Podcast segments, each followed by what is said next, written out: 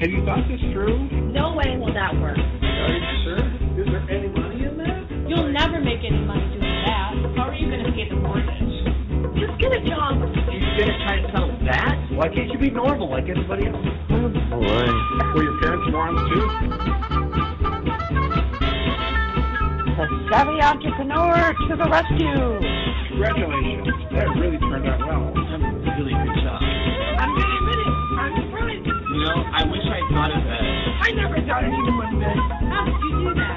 I'm so glad you're pursuing your dream. I wish I had the courage to follow my dreams. Hello and welcome to the Savvy Entrepreneur Show. We're broadcasting on WLCB 101.5 FM from the greater Chicago, Milwaukee area. If you are or you want to be an entrepreneur or a small business person, this show is for you. I'm Doris Nagel, your host for the next hour.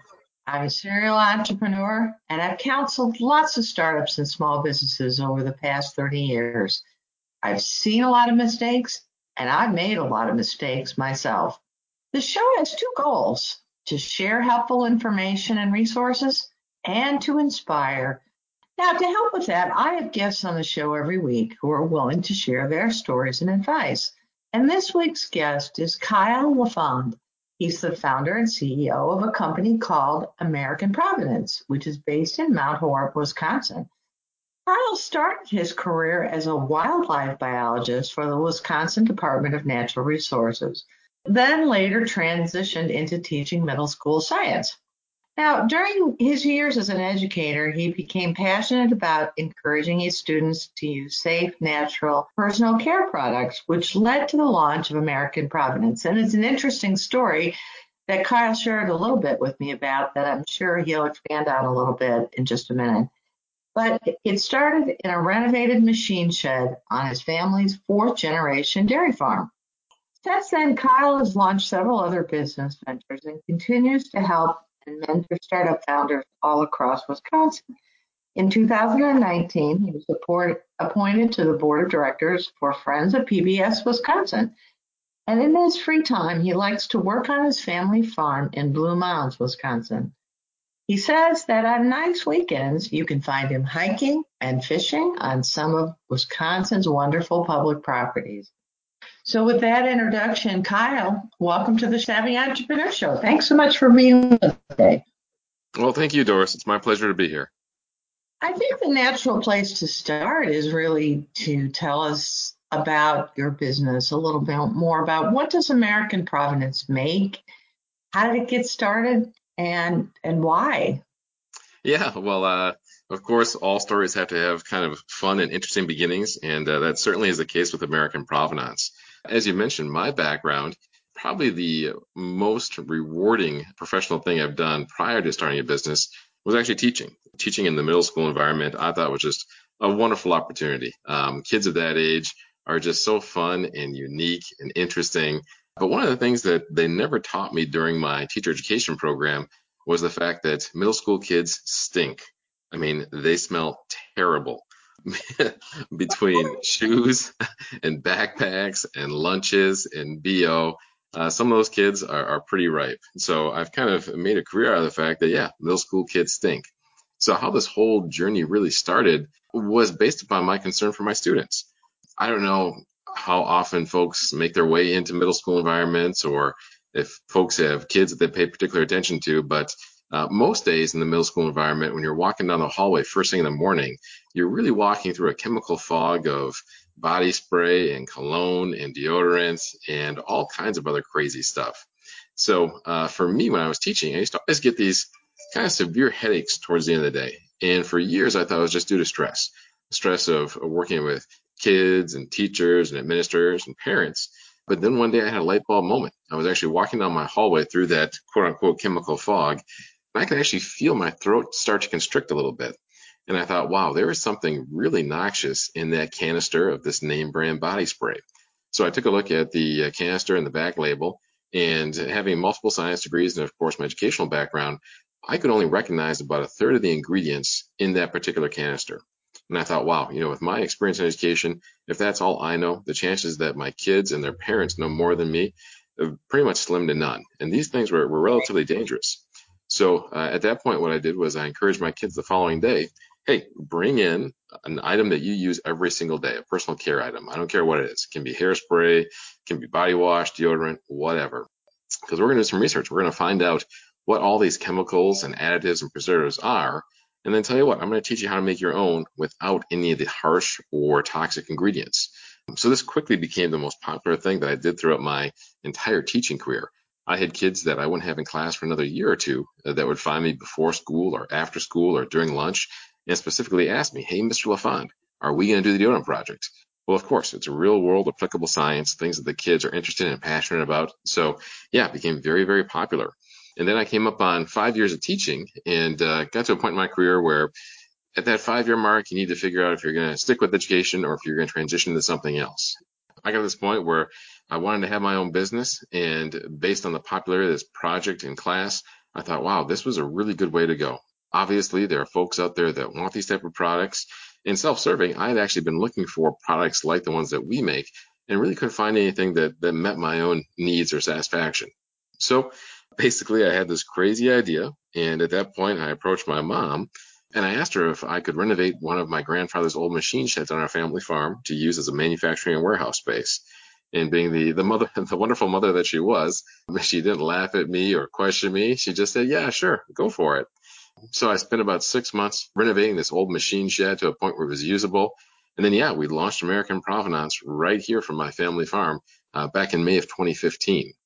Since that time, we've grown quite a bit. Uh, the first three years, we really focused on brick and mortar distribution, and you can now find our products in over 4,000 shelves nationwide. The past couple years, we've been building out our e-commerce platform, and we've put together a really nice website and some other channels to sell our products online. So uh, we continue to grow, and, and with this thing, I think that the sky's the limit. That is a great story and a good story, you know, a feel good story, because I think a lot of us these days really worry about the chemicals that we're putting in our bodies, in our foods, in our products, and would like the option to have something that's more natural and better for the environment. How did you find or develop your products, Kyle? Yeah, that's a great question. And there were actually a couple different ways I went about it. So, first and foremost, before I even launched this product in class, I had been kind of tinkering around in, in my own kitchen, in my own bathroom, making things for myself. Uh, because again, I hadn't found anything that I was really happy with. In terms of natural products for men, there wasn't really a lot out there at that point. And the stuff that there was, just be honest with you, it really didn't work. And I think that's what we've seen with a lot of natural products. I think when natural products first hit the mainstream about 15, 20 years ago, a lot of manufacturers came out with quote unquote natural products that weren't very effective at all. And some of those natural products got a really bad rap, really bad name at that point. However, over the course of the past, gosh, probably five to 10 years, a lot of the companies that make these type of products have really upped their game and they're making much better, much higher quality products than ever before. So for us, again, it started off kind of in my own kitchen and then I had the opportunity to actually bring what I was doing at home into the classroom and have my kids work with me. And it was great because doing that in the middle school environment, of course, you're not only teaching kids about the importance of safe, effective, and natural products, but you're instilling somewhat of a lifestyle. Folks that uh, are in my class really like the project. And I can't tell you how many of my former students I've run across over the course of the past few years that have told me that uh, that was kind of a launching pad for their own life decisions and how they live and the products that they use. And it's always kind of funny. Uh, one of the things that I was really big on while teaching was telling my kids if they accomplished something spectacular or something significant, I would always tell them, Hey, I'm really proud of you. Great job.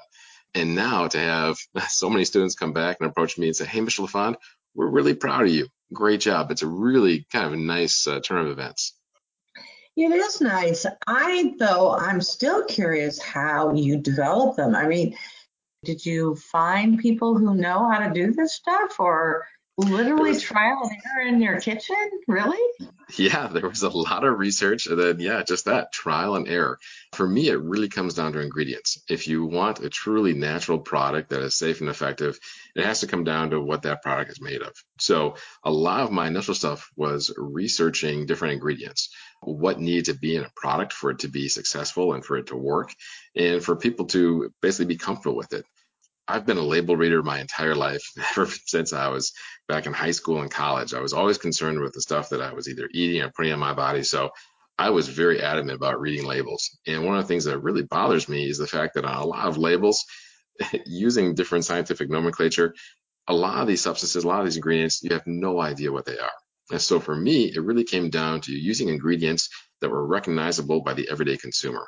Once I decided that was going to be the path, then it was just sourcing the best of those ingredients and using those to formulate different products. So at that point, it came down to picking out different products that I wanted to make. And then, yeah, there was a ton of research, both online and actually buying a lot of our competitors' products and figuring out what they were doing, what they were using, and then oh. basically experimenting with formulations and ratios. A lot of folks don't know it, but back labels of any particular personal care product, those are listed listed by volume. So the first, second, third ingredients on any product are always going to be the ones that comprise the majority of that product. And the stuff towards the end, there's going to be very little of that in any product. And this really kind of drew my attention towards the need for better natural products. There's a concept out there called greenwashing, where some companies, unfortunately, claim to have a particular ingredient uh, in a product. But what happens is they promote that ingredient, but it's the last one listed on the back panel. So in reality, there's very little of that ingredient in the product. Well, that's bait and switch. I mean, some might call that even false advertising, but I'm sure one of your pieces of research was all about how labeling has to be done and what's regulated and what's not, right? Oh, yeah. Of course, we took a, a lot of time to develop our labels. And, you know, truth in advertising is, is big for us. Uh, unfortunately, there are some companies that find themselves in, in binds because what they advertise or what they promote is not what's actually contained within the bottle or package that they're selling. We never want to be that way. Uh, again, that's greenwashing. That's very deceptive. In terms of natural products, I'll put our quality and our consistency up against anyone else out there in the market. So, how did you come up with the name for your company? You know, you take a look at the history of the state, and a lot of folks don't know it, but Wisconsin has always been a top five manufacturing state. I mean, it's part of our heritage, it's part of our DNA. So what I wanted to do was I wanted to be a part of this lineage of great Wisconsin-based American small businesses that have grown to be these regional, national, or even global phenomenons. For me, I always like to think about Harley Davidson. Those guys, many, many years ago, they started off in a garage. And here with American Provenance, since we started off in a machine shed, for me, I was able to draw some parallels. And so I wanted to encapsulate that, that that feeling of being a great American business. Because when I think about Harley Davidson, yeah, I think about American and what it means to be an American. So uh, with that said, American, we decided was going to be part of the name and kind of self-serving as well. A lot of folks don't know this, but price books, whenever you're buying products uh, for a retail center or a shop, a lot of the price books out there are still alphabetical. So having a name that starts with the letter A we're oftentimes one of the first companies that buyers see when they're selecting products. So um, that was something that was a really happy coincidence. Um, and so it was crazy when I opened up one of our first distributor booklets and I saw our products right there front page. And I thought, wow, that's great. What a fortunate, uh, a fortunate piece of luck we had to name the company something that starts with the letter A. And then, uh, yeah. And then provenance, uh, that actually comes from Oh gosh, uh, I'm a little bit of a nerd and I watch a ton of public television, listen to a ton of public radio. And one night I was actually sitting in my living room watching Antiques Roadshow and they were talking about the provenance of a particular piece of art. And that word for some reason really stuck out to me. So of course, provenance meaning history, origin, story. And that really kind of came together. So what we're doing here at American Provenance, it's, it's really the story of a small business trying to grow and scale and become something really special. So American Provenance, I felt really kind of embodied everything that we were all about. Well, it does have a nice ring to it as well. It kind of rolls off the tongue. So you had ideas for products and strategy for developing those products, but it takes resources to get a company like that off the ground. Did you seek outside funding or friends and family, or how did you find funding to get started? Yeah, funding is something as a small business owner that you're always going to have to work on, that you're always going to have to deal with day in and day out. When I first launched the business, at that point I was actually uh, saving up money for a new house, and uh, I had about 75 grand set aside.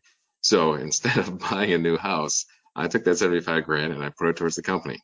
That enabled us to bootstrap for the first couple years um, as we grew the business. And then in gosh, late 2017, early 2018, things were getting pretty tight. And at that point, I thought, you know, if we're going to make it, we're going to need to seek some outside investment. We're going to need to have some partners that are going to help us out. So at, at that point, uh, I had heard about a program in Madison called gener8tor, and they were running these studio programs, uh, gBETA programs, where basically they were introductory kind of models in terms of how to put together a pitch deck and how to go about uh, seeking funds for small businesses. So I reached out and I applied to the program and was very fortunate to get in. So we were part of the gBETA Spring of 2018 program.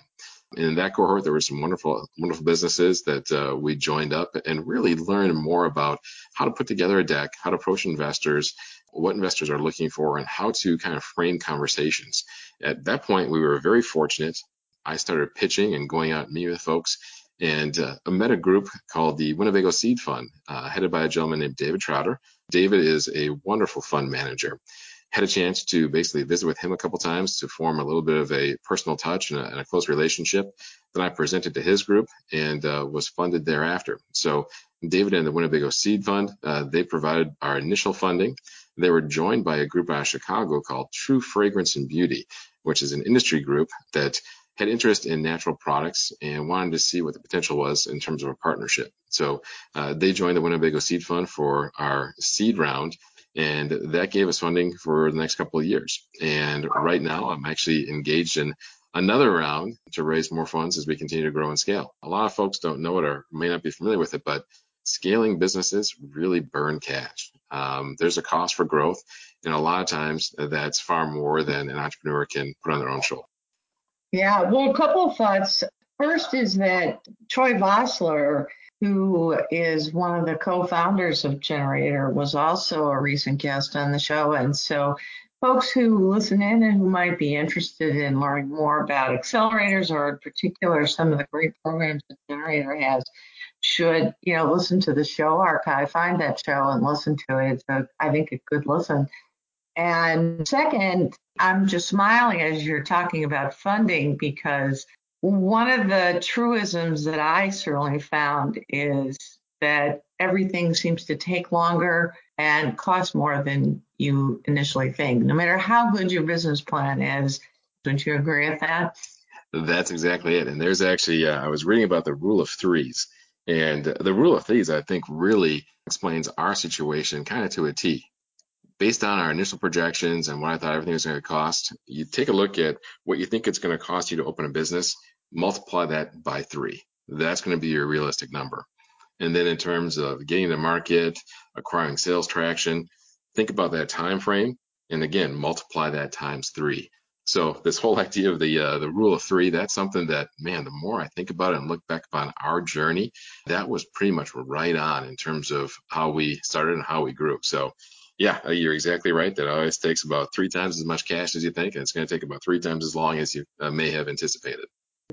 I'm interested in learning how the company has grown. Talk about your product launch and introduction strategy. Yeah, so our introduction strategy was pretty unique, actually. One of the things that I wanted to do, I wanted to make sure that we had brick and mortar distribution right away. In the cosmetics world, personal care world, there are a lot of companies that realistically are marketing firms they run a whole bunch of online ads and basically sell through e-com channels, their own website or Amazon or whatever else. And that's really about it. They tend to ignore brick and mortar distribution, don't feel it's going to be a place where their products will particularly sell. I was just the opposite. I thought in order to have a legitimate brand that we needed to have a bunch of retailers on board. So uh, the first three years, 2015 through 2018, almost every week, I would jump in my truck with a whole bunch of samples and I would go out to pretty much every grocery store, every supermarket, every pharmacy, every specialty shop, every chiropractic office I could find and basically drop off samples, provide pricing sheets and tell folks, hey, I want you to try these out for a week or two. And then I'll either step on back or, call on you and we'll see if you want to carry these. So yeah, for the first three years, I was on the road um, and I was doing the traditional hand selling, kind of the face to face thing. And the response, I think, was really fantastic. Most of the buyers that I talked to at the store level, or most of the owners of these stores, they had never met anyone that was actually the founder of a company. So to walk in and say, hey, Um, I'm not a sales rep. I'm not a broker. This is actually the company that I started. We make everything on my family farm. You're talking to the guy right here and right now. I want our products on your shelf. How can I make that happen? And that was extremely effective. Looking back at our numbers, uh, I got into nine of 10 stores that we would approach. So that's pretty phenomenal when you consider, wow. most, yeah, most so, sales reps. You missed your calling as a salesperson because obviously that takes some pretty good sales skills. And you know, I'm curious about your experience though with some of the bigger companies. Uh, you know, I don't know if a school teacher always prepares you for dealing with big corporate bureaucracies. How did you deal with that? Yeah, that's a great question. I do think going back to the the sales front. I think being a teacher and having that background, I think that really did help me and able to being able to relate and talk to folks. But dealing with bigger accounts, um, that was kind of unique. And one of the things that I like to stress is there's always an element of luck involved in anything, right? And what I find is that the harder we work, the luckier we get. So for us, when to use the example of uh, of Whole Foods when we first approached Whole Foods, uh, we basically went to their three Wisconsin locations. And when we walked into the doors at Wauwatosa, we actually made a connection with a gal there that was applying for a job at the corporate office in Chicago.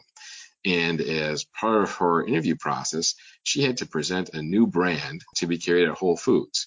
I viewed that as a golden opportunity. So I gave her as much product as she wanted. So when she went down to her interview in Chicago to present to the folks at the corporate office or the regional office there, she had all of our products with us. So she went through her interview process, presented American Provenance to the hiring committee there. And then just a few weeks later, uh, we were contacted by the regional office saying, Hey, we just found out about your, your products, your brand. Uh, we'd like to have a discussion and see about bringing your products in. Um, no so, yeah. way. That's amazing. Yeah. I mean, that was just sheer luck and timing. And uh, I can't stress that enough. For all the planning that, that folks do, it, it really sometimes does come down to just having that lucky break. I've talked to more entrepreneurs that will say the exact same thing that, you know, you're plugging away, plugging away day in and day out. And then suddenly something wonderful and unexpected happens that, again, is just sheer luck that may push you over the top. Sheer luck, but if I understand you correctly, I mean, really, you did a lot of pounding the pavement and although you had a pretty high success rate, a lot of people may get a lot of no's. But to get that lucky break, you got to keep working through the nose and just keep shouldering through, right? That's just it. I think one of the things that uh, my team will tell you that I've got a, uh, a pretty thick skull and a pretty short memory. So the days where I was where I've been told no, I, I quickly forget about those and move on to the next. But actually, yeah, going back to some of these larger accounts, they actually have, of course, corporate review periods where every year, every season, they go through submissions for new brands. And it used to be the point where uh, sales reps and brokers would facilitate and manage those meetings. A lot of that, because of COVID 19, has moved online. So now there's a group out there called RangeMe that actually serves as kind of a portal for manufacturers and retailers. And so retailers, of course, submit products, set up a profile on RangeMe, and then buyers from all these larger corporations then go on and, and see about uh, taking on new products. So it really is kind of a mix of doing that traditional face-to-face type meeting. And as yeah, we move into kind of a, a new era here, a lot more of that is transitioning online. Very interesting. You know, back to your product line, how has your product portfolio changed? Yeah, that's a great question as well. So we actually started out with quite a bit more than we currently have. And again, that was part of the strategy. I actually wanted to do some beta testing and put a whole bunch of products out there, see which ones were most popular, and then scale down the line over time. And that's exactly what we've done kind of a, a, great example of that would be our first accounts. So our first brick and mortar accounts were the three Hy-Vee's here in the Madison area. So I went to each one of those Hy-Vee's. Gosh, we launched the company in May of 2015. It was the first week of June 2015. I went to all three Hy-Vee's here in Madison. And I had heard through the grapevine that Hy-Vee was unique in that they empower their floor managers to buy local products. So if someone comes in with a local, local product that they like, they can make that decision on the spot to bring them in. Luckily for me, yeah, that was a good tidbit that I picked up. But uh, luckily for me, I knew that walking into it and meeting with all three buyers at all three locations, they really liked what we were doing. They liked the, the products, they liked the design, and all three of them gave us end caps right away, which is totally unheard of. Um, what, what's an end cap?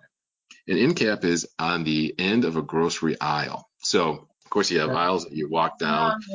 Yeah, but on the very end, oftentimes you have really nice displays, larger shelves, you have more space. So you can really showcase items. So to get three end caps, our, our first week out in business, that was again totally unheard of and awesome. So uh, what I did was I loaded these three end caps up with all kinds of products with, you know, aftershave, beard balm, hair pomade, deodorant, soap, you name it. I put everything out. That was on a Friday afternoon. I let the weekend go because I wanted to see what people were going to buy and came back to all three stores on Monday. And of course, you know, a lot of our products had been purchased, but uh, of the, gosh, I think I put 36 deodorants out. Of the 36 deodorants I put out each location, yeah, yeah. So I put out three cases, excuse me, six cases out at each one of those locations. And over the weekend, all the deodorants were gone. So that Monday, I came back to the shop and I, I told my uh, my two employees at that point, hey, I think we're going to be a deodorant company. Our customers have spoken, and this is what they want. Well, I have lots more questions for you, Kyle, but right now we need to take a quick break for station identification and a word from a few of our sponsors. But stay tuned, folks. We'll be right back with Kyle LaFond. This is Doris Nagel, and you're listening to the Savvy Entrepreneur Show. Kyle, you know, I love the stories of how you first were able to get your products out to local businesses. And I'm amazed that you started with more products than you have today in some ways a little counterintuitive. You know, most companies have a a core and then they kind of do product innovations that branch out from the core. Talk a little bit more about your strategy and how you decided to winnow back some of the products that you started out with. Yeah, I mean that's a great question, and uh, for me, it comes back to the fact that you know if you're looking at a lot of these MBA programs or a lot of the stuff that's written out there online as resources for entrepreneurs, a lot of it is the same thing. And I did not want to have the same approach as everyone else. Um, I think for me, not having MBA, not having a business background before launching one, actually really helped me because a lot of things that I learned, I had to learn the, the, the tough way. I had to learn by doing them. I had to learn them through experience. I had to learn by making mistakes. So basically not going back and relying on everything that you read in books or may hear in a class, but actually charting your own path, I think really helped out. And for us with our product portfolio, you know, I just took it as thinking about, you know, it's better to start off with more and then figure out what our core products are going to be. Now, I was of the uh, kind of mindset that I never want to dictate to our customers what they should be using. I want our customers to tell us what they want. And then once they tell us what they want, we'll make those products and we'll focus on those products. So it was, it was definitely backwards from. You essentially were doing market research at the same time you were launching then. I mean, than, you know, everybody says you should do all this market research and see if there's a demand. You, you just went into launch, but we're doing market research at the same time, really. Yeah, that's just it. I mean, there's there's no better way to learn than just by doing it. And I've heard from other entrepreneurs uh, throughout the course of the past several years that basically, if you wait for the right time or the perfect time to launch a product, it's going to be too late. And the other thing is that, you know, if you're not embarrassed by the first and second generations of products you make, you're not doing it right because you should constantly be innovating and evolving and improving there's no reason to wait. Let's get the stuff out there. Let's let the dust settle. And again, let our customers tell us what they want. So, how have your products evolved? Basically, we've taken two kind of unique paths as we move forward. Number one, we're essentially a deodorant company. About 80% of our sales are natural deodorants, of which we make 12 different varieties. And then as an aside to that, we're kind of looked at as more or less a men's grooming company and reasons for that. Uh, there are all kinds of companies out there that focus on female beauty, female health and wellness, female grooming, but not a lot that focus on men's grooming. So basically, we thought that pairing this whole deodorant concept with products for men would be a good way for us to kind of set ourselves apart and grow. We didn't want to be pigeonholed as just being one thing, a deodorant company or a men's company, but uh, wanted to have products and services that appeal to all kinds of folks. So even though we do have more men's green products than anything else. We've got all kinds of women that buy our deodorants as well. So we figured that it was a good way for us to expand our customer base and to basically entertain folks of any uh, sex, age, preference, you name it, to give us a much bigger field to play in. Well, speaking of expanding your market, you mentioned, and I noticed that your website does have a really robust e-commerce platform. Talk about the transition to e-commerce because I'm sure that whole approach to selling is somewhat different than getting in your truck and going to Hy-Vee and you know talking to the store managers or product managers, right? Oh, it definitely is. Actually, when we did our seed round back in 2018, the whole purpose of that raise was to build out our ecom platform and to be aggressive in entering ecom sales. So, utilizing the funding provided by the Winnebago Seed Fund and True Fragrance and Beauty, we actually transitioned. So, what I mean by that is, prior to that date, uh, we had a, a, nice website, but it was built on a, a platform that wasn't really suited for e-commerce. With that investment, we transitioned everything over to a Shopify store. Shopify, for, for those folks out there that don't know, and I preach this all the time to other entrepreneurs.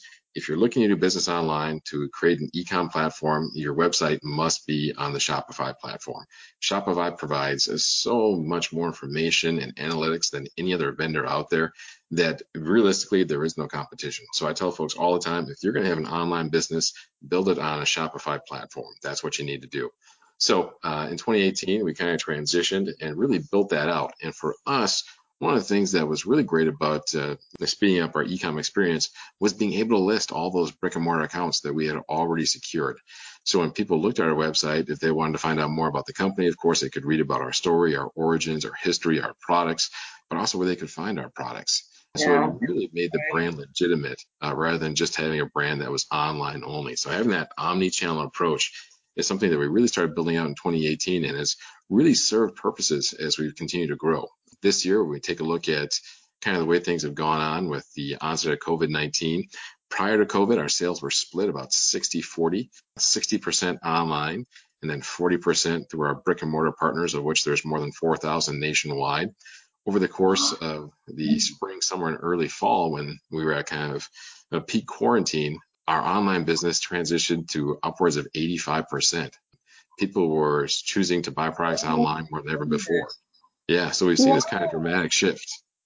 Well, uh, that was extremely, as you might say, lucky or extremely prescient, a lot of foresight getting your business online before this whole pandemic hit, because it sounds like it was great that you were ready, ready to rock and roll and gear up for that.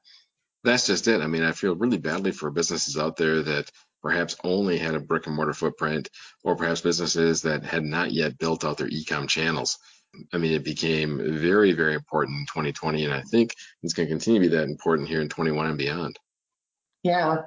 So, how has the sales approach been different for e commerce versus selling through really more through channels? Because online, you're really appealing directly to the consumer, whereas selling to Hy-Vee or Whole Foods, you're really selling through a channel, right?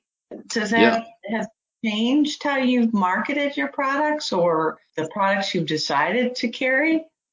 There's been a lot of education, and uh, what I mean by that is there are some things that I've learned over the course of the past five years that I had not expected. So what do I mean by that? When we take a look and we've done all kinds of surveys and studies and talked to buyers and all kinds of stuff.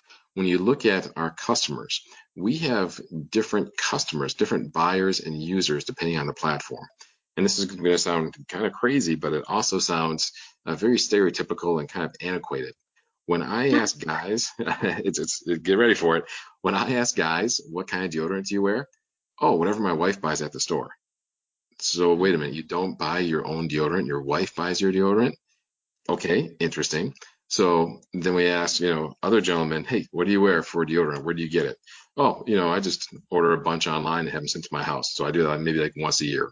So what we found out was that in store and brick and mortar, about 80% of our customers are women who are not only buying for themselves, but they're buying for their husbands, partners, boyfriends, kids, and sometimes mm-hmm. even relatives or parents. Whereas online, it's just the opposite. It's about 80 20. It's about 80% men who are buying products usually in bulk for quite a long time and for themselves. So mm-hmm. it was fascinating for us to realize that, hey, our, our, our purchaser is different based on where they acquire the product, if it's in store or online. So to that end, a lot of the stuff that we've done for brick and mortar distribution, that's been more kind of unisex. Whereas if you look online, a lot of the stuff is much more masculine to appeal to that 80% of our purchasers who are online who are men. That is absolutely fascinating. Sounds like a good B school marketing case study right there. Kyle, talk a little bit about how the company has grown, and it has grown quite rapidly. Talk about some of the the ways it's grown, maybe some of the challenges you've experienced along the way as you've grown. Yeah, so 2020, of course, was an anomaly with COVID 19, but prior to 2020, we had grown at at least 20% quarter over quarter ever since we launched. So that's pretty phenomenal in terms of, yeah, in terms of how we're, yeah, in terms of how we're going. And we've been able to use that as kind of a springboard to kind of measure and project our growth moving forward. In terms of the challenges, there have been a whole bunch. I mean, going back to, to the very inception of the company, we launched here on my family farm and operated here for about the first three years, and we were comfortable. But it got to a point where the demand for our products was increasing so much that uh, at one point, yeah, we had to move off the farm. And there's a, a funny story to share there as well. When I first launched the business here on my family farm, the first thing I did before I even touched the building to make some renovations was I contacted my local town board and uh, basically went before them and sought permission to start and operate this business.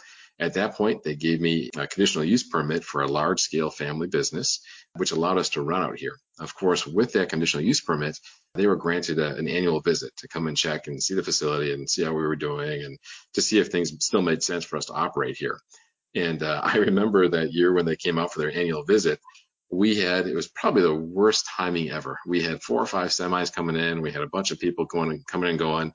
And uh, I knew right away when they came up for the annual visit that that was going to be the last year at the farm because we had just gotten to the point where we were too big and to to continue here. So that challenge was they they told me after that annual visit, hey, you've got until the end of the year to find a new place to operate, which at that point gave me about six months.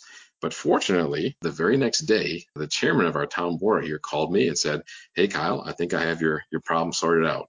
And he basically connected me, yeah, he basically connected me to another businessman here in Blue Mounds Township that was in the process of building out a commercial or industrial park. We had some great talks right away, got along, and he agreed to put up a building for us that, that we now rent. So we've moved out of the machine shed into an 8,500 square building just down the road, and it was all facilitated by our town board. Uh, I mean, that's the way that local government's supposed to work. Wow, you have been a lucky man, or you've made your own luck. I'm not sure which, but either way, it's it's uh, certainly been great. Let's talk just a little bit about your journey. What would you say the best part about having your own business has been? I think the the best and worst part are kind of all wrapped into one. For me, providing jobs and opportunities for folks, I think is absolutely the best part of owning my own business.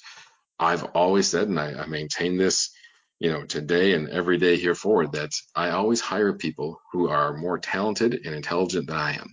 And it's my job to bring them in and then to get out of the way and let them grow.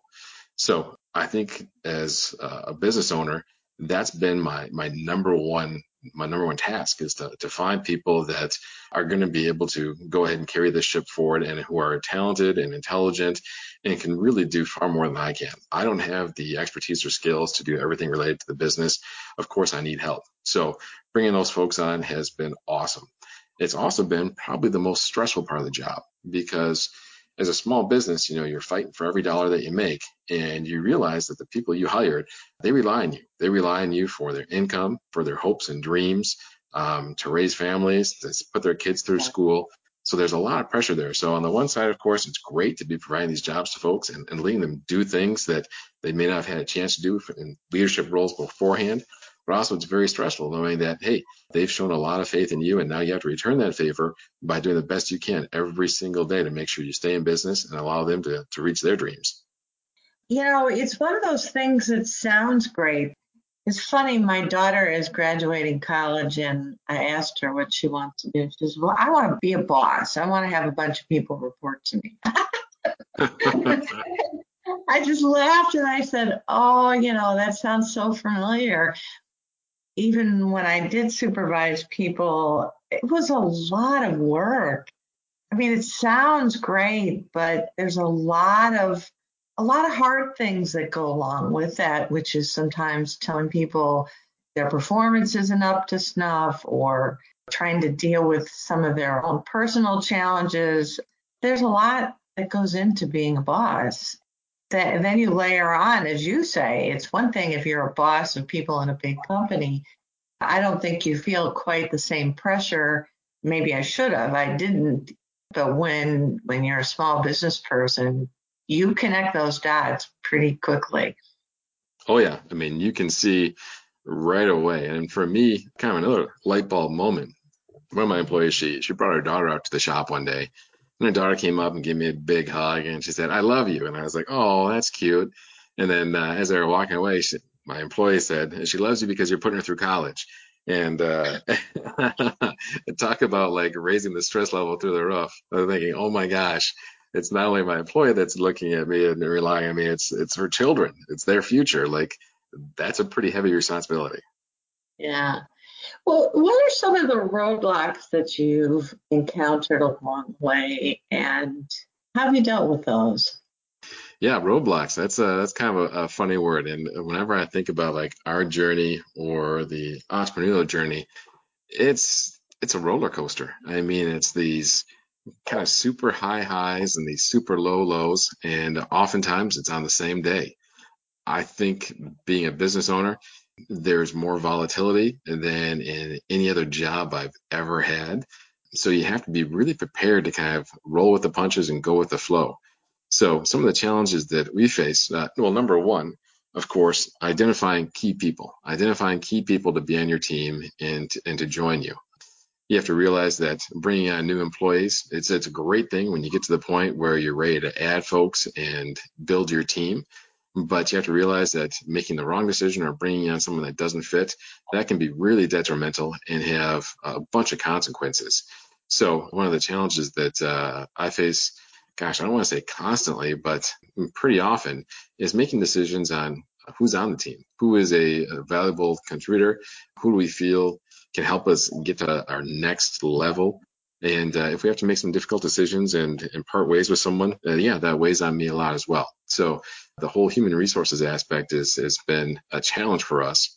And then just scaling. A lot of folks don't understand that it's great to start off as a small business, but you got to keep growing. You got to keep running. You got to keep chasing. And just all the challenges that scaling scaling a business presents, whether it be facilities, products, ingredients, packaging, labeling, human resources, as you get bigger, it gets more complicated. With the folks that have been with me since day one, we often reflect on our time here at my farm uh, when we first started. You know, those were the good old days. We didn't even know they were the good old days, but things seem to be a lot easier when we were first starting off. Um, as you get bigger, things get more complicated, and it's just kind of the nature of the beast. So I've talked to a bunch of folks about hey, does it ever get to a point where, where things are easy? And uh, everyone tells me the same thing. They say, it's never going to be easy. There's always going to be challenges, but you have to realize there are effective ways to, to manage those challenges, to meet those challenges, and to view them more as opportunities for growth. So yeah, there's always going to be something, but uh, gotta keep the uh, gotta keep your chin up and look towards the bright side. I'd love to hear a story or two of how you dealt with challenges when you were scaling. You mentioned finding ingredients It's a little bit about a day in the life of how you deal with some of those issues. Sure. Uh, well, with ingredients, it's kind of a, a, blessing and a curse. So when we first started off, of course, we're out there and we're shopping and we're trying to find vendors that will work with us that have the highest quality ingredients at affordable prices. And when you're a small company, of course, a lot of folks don't trust the fact that you're going to be around, so you're paying cash up front. Whereas when you grow and you scale, all of a sudden you get these volume discounts. And so there's great examples in terms of packaging. When we talk about our shipping boxes or any of the packaging for our products, the more we buy, the cheaper these products become per unit. So actually, in a lot of cases, if we're buying, say, let's say 5,000 deodorant tubes or 5,000 boxes, it will cost us actually more than it would cost us to buy 25,000 or 30,000 of those just because economies of scale. But you can't yeah. do that until you get to a point where you're comfortable. So realizing mm-hmm. really early on that a lot of our economies of scales, of course, are skewed towards much larger businesses. So the whole race is to get to a point where you're selling enough where you can take advantage of these economies of scale and really purchase ingredients, packaging, labels, materials, even equipment at deeper discounts just because of the volume. So we're always kind of fighting that war to figure out, hey, how do we do this the best way possible to gain the the most uh, the most reasonable pricing? So yeah, a lot of it is taking a look and projecting and figuring out where we're going to be. And then yeah, probably some of the the better things we've done as we've grown, we've been able to negotiate terms in terms of net 30s, 45s, or 60s for a lot of things that we're purchasing. So we don't have to absorb those costs up front. Very interesting. Well, the company has obviously grown tremendously since 2015. Where do you see the company in three years or maybe even five years if you're successful? What will the company look like? Hopefully, it'll be a household name. I think we've done a really nice job of creating brand awareness here in the Midwest, but we need to be recognized on the coasts. And so continue to grow with our existing partners, Whole Foods, Hy-Vee, Giant Eagle, picking up more regional and national grocers and key accounts, gaining distribution, and then actually exporting the state of Wisconsin has some wonderful programs through WEDC and WMEP, and we participated in one of, in one of those uh, back in 2019 called ExporTech. And basically, it's a program put on by the state that teaches you the nuances of getting your products to market uh, on foreign soil. So we're going to be looking, looking to do a lot more exporting here in 21 and 22 to grow the brand beyond the United States.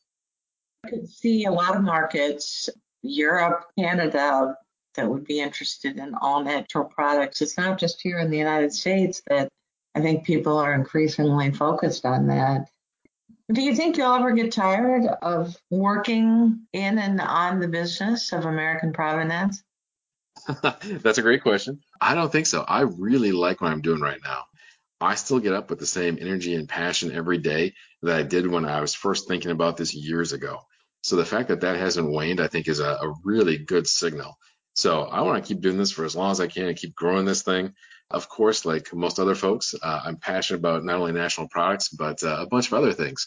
So having the whole uh, kind of entrepreneurial thing in my blood, uh, I probably will have some opportunities here in the future to hopefully launch some other companies and explore some other avenues. So it's kind of funny. I don't ever even think about retirement. I just kind of think about the next project, and uh, hopefully that keeps me young.